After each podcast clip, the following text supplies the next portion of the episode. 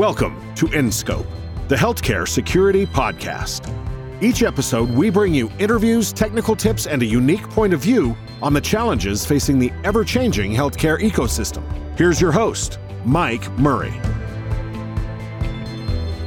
Hello, and welcome to another episode of InScope, the Healthcare Security Podcast. As always, I'm Mike Murray, and today we're having another one of the internal scope conversations. The one we had about ransomware with John and Jeremy went so well that we've decided to uh, bring back my two favorite people to talk about the year that has been 2020 because it's been quite a year. I mean, it's been quite a long year. I think as we were preparing for this, Jeremy actually said to me, Who remembers January? It's been quite a year for healthcare. It's been quite a year for cybersecurity. So, with that, we wanted to get together and shoot the breeze and chat about all the things that we've seen as we've built scope over the year and talk to many, many, many health systems and, uh, heard about their security challenges both before COVID and during COVID and sort of after COVID as well. So, with that, I'll make a couple of quick introductions. First, maybe you guys can introduce yourselves for those who didn't listen to the first one and don't know who you guys are. Jeremy, do you want to introduce yourself first? Hi, thanks, Mike. Uh, yeah, Jeremy Richards, Chief Architect at Scope. I'm responsible for uh, data ingestion and uh, anomaly detection.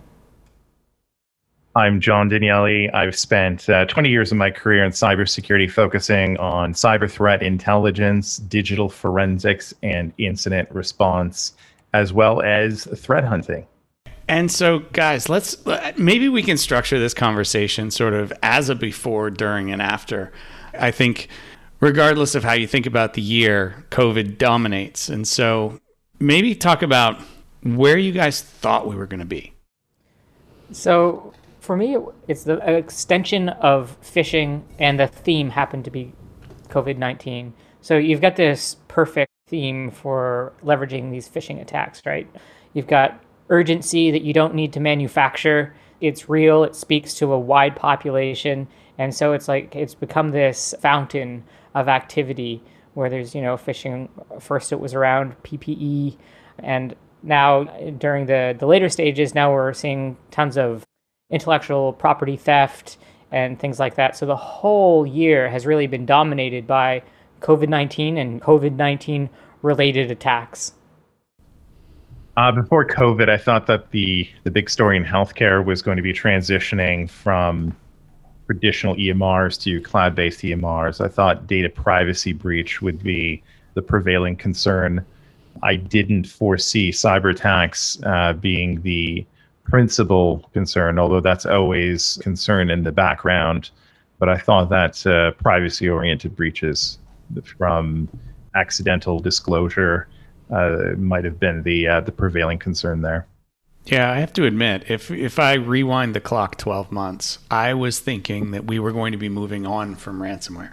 That ransomware, while it was a huge concern, was going to stop being the front page news that it had been in previous years and that we would see APTs become a bigger story. And and like you said, John, I actually I agree with you. I thought we would see privacy that that those phishing emails that Jeremy was talking about would target getting more info out of the EMR. And then COVID happens and we go back into this world of ransomware and also into this world of crazy digital transformation at scale, right?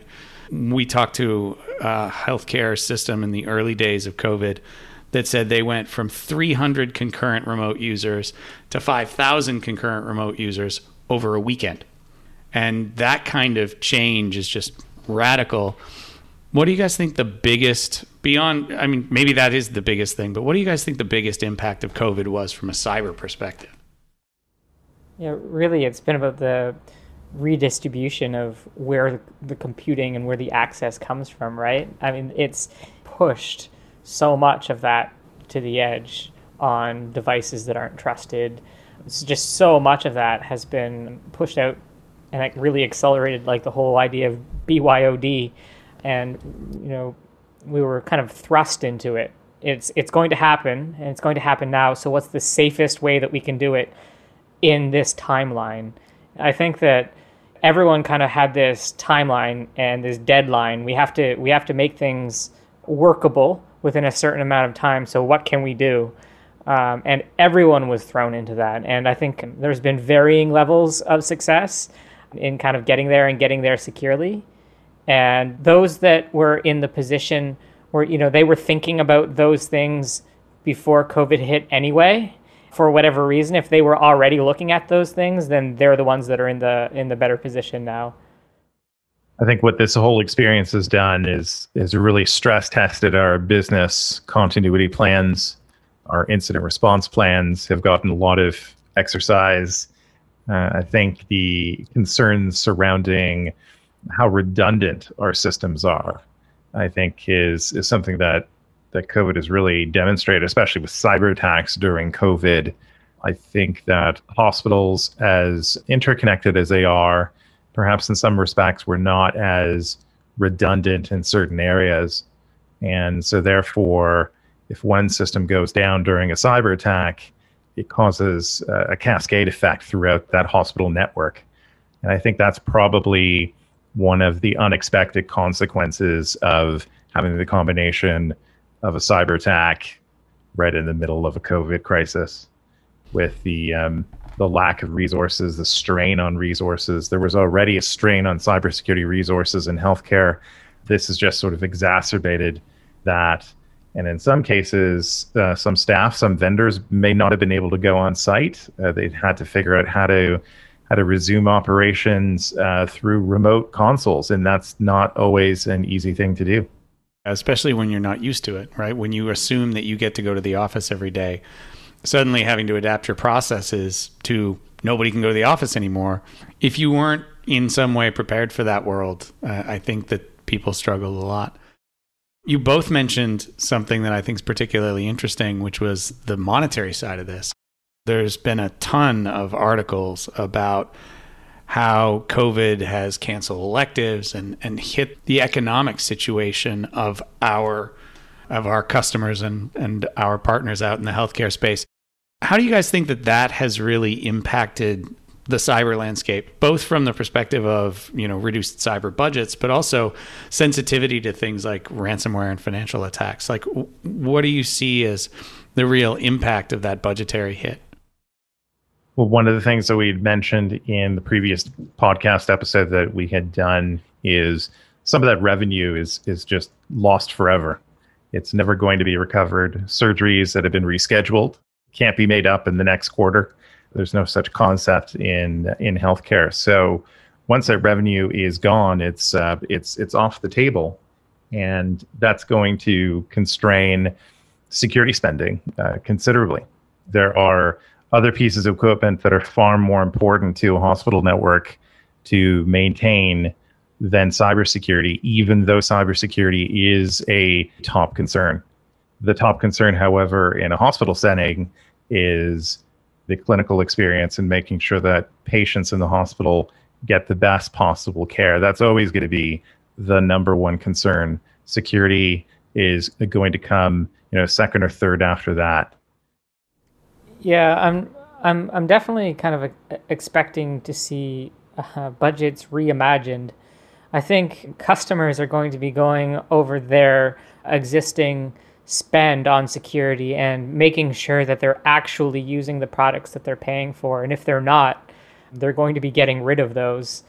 I imagine they'll probably also be looking to do things like consolidate and, and you know get more out of the products that they do own so I guess that's that's what I'm expecting to see change.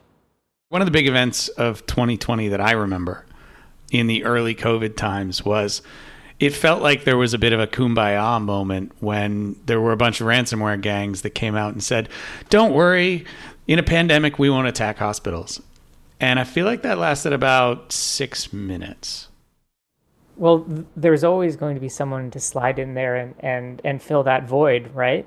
I mean, sure, maybe there's going to be some uh, ransomware gangs that are out there doing some PR, but there's always going to be somebody that's that's willing to to slide in there and do that. And maybe you know maybe it's even same or similar groups under a different name. You've got Maze Group; they've supposedly retired this year, but we're seeing a lot of new activity pop up around where they uh, they kind of exited. I think it's interesting that you, you've got criminal gangs that are also concerned about PR. Uh, you know, hacking a hospital and having a hospital uh, cancel surgeries is is is not a good thing for a ransomware group either. So it's it's kind of a there's a bit of cognitive dissonance when you when you think about a criminal gang suggesting, okay, we we won't go after the most juicy targets with all the financial data and private information and private health information that we can sell on a per record basis in underground markets and make a killing. We we won't go after those targets, even though we've built our operations to target those types of institutions. I think it was just frankly PR management on part of the um, the criminal groups. The other interesting angle is the involvement of nation state activity in in ransomware attacks in general. There have been a couple of incident response engagements that I've been a part of where attempts to contact the gang for ransomware payment just completely fails. And if you take a look at the vectors of attack that are used and the activities uh, that were used and how they pivoted within the environment, um, some of these attacks, uh, especially in long term uh, care homes, appeared to be motivated simply to cause chaos and destruction. And there were a couple of instances like that that I had been involved with over the course of last year that made me really wonder if there was a criminal motivation or a, financial motivation uh, behind some of these attacks, as opposed to just simply causing chaos during a time of crisis.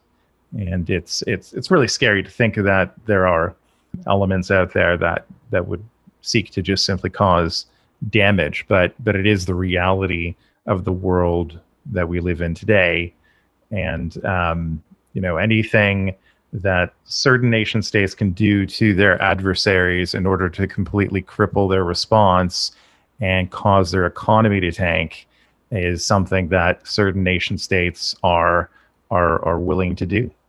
We saw evidence of that in 2020 for the for one of the first times. I mean, there there was there were the conversations about that patient who may or may not have died in in Germany due to ransomware. We we heard originally that they did die because of ransomware, and then later on in the small print, I don't know if everyone saw that they came out and said, "Nope, that patient did not die of ransomware." In the end, it ended up being not the official cause of death. Um, but we also saw the U.S. government go after ransomware gangs in a really interesting way by making paying them a, a crime in 2020. I have my thoughts on that, but I'd love to hear what you two think. You know, after our long conversation about ransomware last time, is that going to have any impact? I think it's definitely going to have some kind of impact. I didn't realize that they actually went through with it. I know that um, it was proposed. Um, there was a lot of talk about it, but the fact that yeah, th- that they went through with it. I mean, um, in a lot of these cases, uh, these companies are getting insurance, right? And it's the insurance is making the payment for them. That whole thing is not viable anymore. Um, so I can I can see that making uh, making an impact. Sure. I think one of the interesting things is that it it makes one of the seedier sides of the ransomware response market uh, completely obsolete, which is the um, the middle person ransomware companies that uh, specialize in paying the, the ransoms and brokering the uh, the ransom deals. So it pretty much makes those types of organizations completely obsolete. Most of those kinds of ransomware brokers don't have the infrastructure to make sure that they're not paying to a listed entity. So it, at least it eliminates that end of the market, whether that's uh, a good thing or a bad thing. I think that there's a little bit the optics of punishing the victim. I think is, is something that uh, that we're all going to have to contend with. I don't think that this is going to be a particularly popular policy in the U.S. because at the end of the day, uh, some of these hospitals uh, are being faced with some very sophisticated threat actors. The government's response to that kind of activity has been better than before, but but still not enough in order to stem the loss, the losses incurred during the cyber attacks. So this additional measure to say, hey, if you're a victim of ransomware and you have no other alternative to resume operations as quickly as possible, but to pay that ransom. And hospitals are special kind of entities in the sense that they can't take a week of downtime and recover their systems. They have to be back up because there are patients that require care. There are surgeries that still need to happen. So if they have to pay a ransom to make sure that people don't die, then they're going to do that. And there needs to be some better alternative in ensuring that listed entities do not get paid these ransoms. And I do agree, like, not just simply criminal gangs, but but other nation state actors, uh, terrorist organizations that are trying to fund, you know, North Korea trying to fund their their nuclear weapons programs through ransomware payments and hitting hospitals.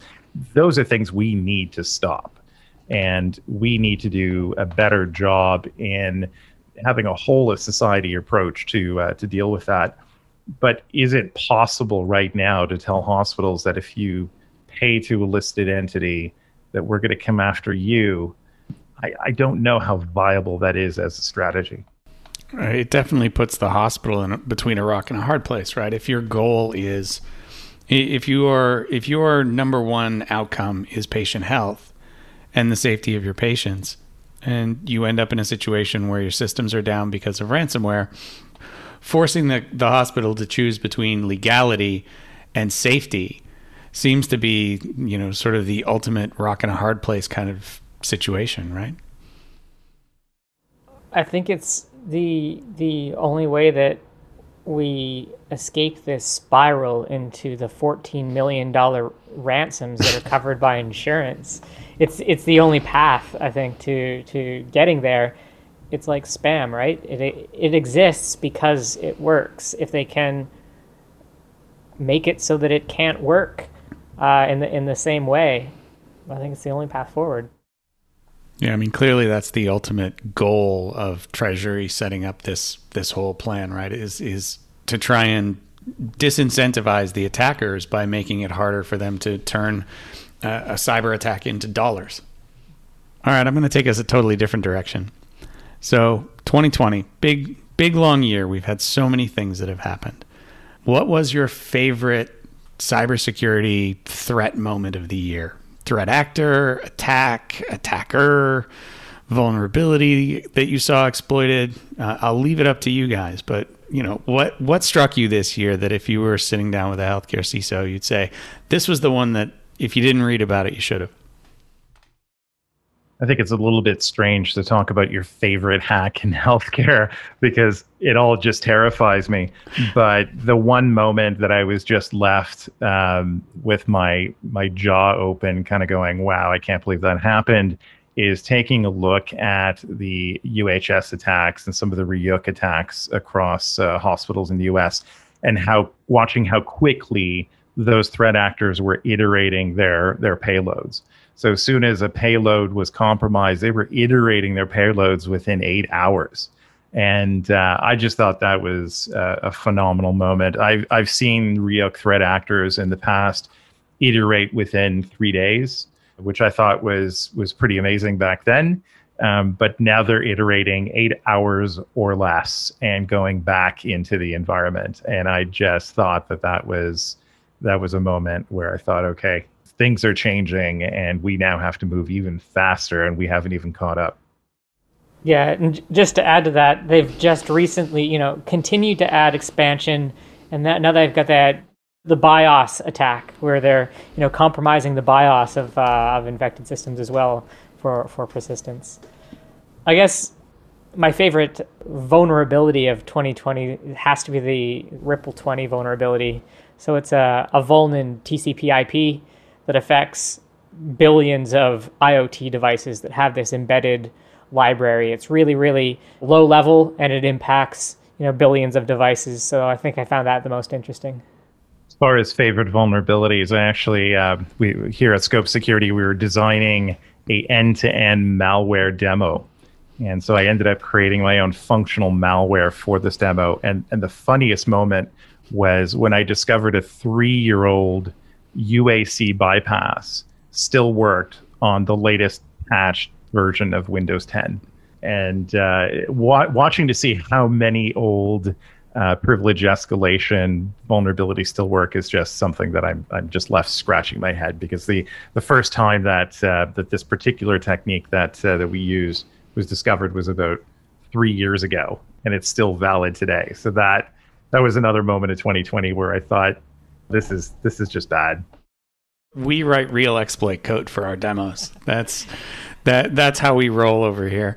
I'm throwing one in too because I had so much fun last week when uh, there's a really great paper by uh, Project X researcher at Google uh, named Ian Beer who wrote about a vulnerability in the iPhone in iOS uh, 13 and 14 where and the paper is incredible. It's one of the most incredibly detailed and transparent views into how vulnerabilities are found that I've seen in the last 20 years.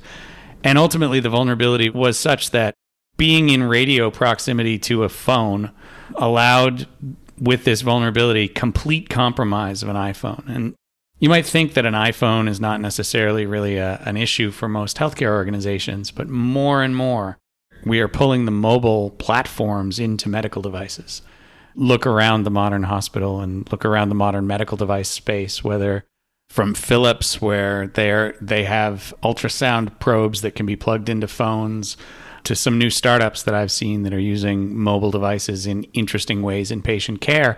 Suddenly, things like you know Ian Beer's exploit against the iPhone starts to be something that healthcare CISOs have to consider as part of their threat model. Before, phones were really just, uh, oh, well, I have MDM and my use, you know, I can wipe my user's phone if I need to. But as soon as those phones start to become medical devices, then you have a whole other new and interesting set of ways that this can go. So, guys, with that, I'm going to cut this short. And not because we couldn't talk for another hour about what happened in 2020, but because we have to move on and record another episode we didn't want to overload one episode. Um, so today we talked about 2020. Uh, our next episode is going to talk about what we all think is going to happen in 2021 because I think 2021 is going to be a very wild year from all the things that have been set up in 2020 and all the uh, all the interesting things that will happen next year. So with that, thank you both again. We'll be back next episode to chat about next year, and so uh, looking forward to that. Thanks for having me, Mike. Take care. Thanks, guys. Thanks for joining us for this episode of InScope. To make sure you never miss an episode, hop on over to www.scopesecurity.com to sign up. Or you can listen on Apple Podcasts, Spotify, or Stitcher. And if you have ideas for topics, guests, or technical tips, please contact us at podcast at scopesecurity.com.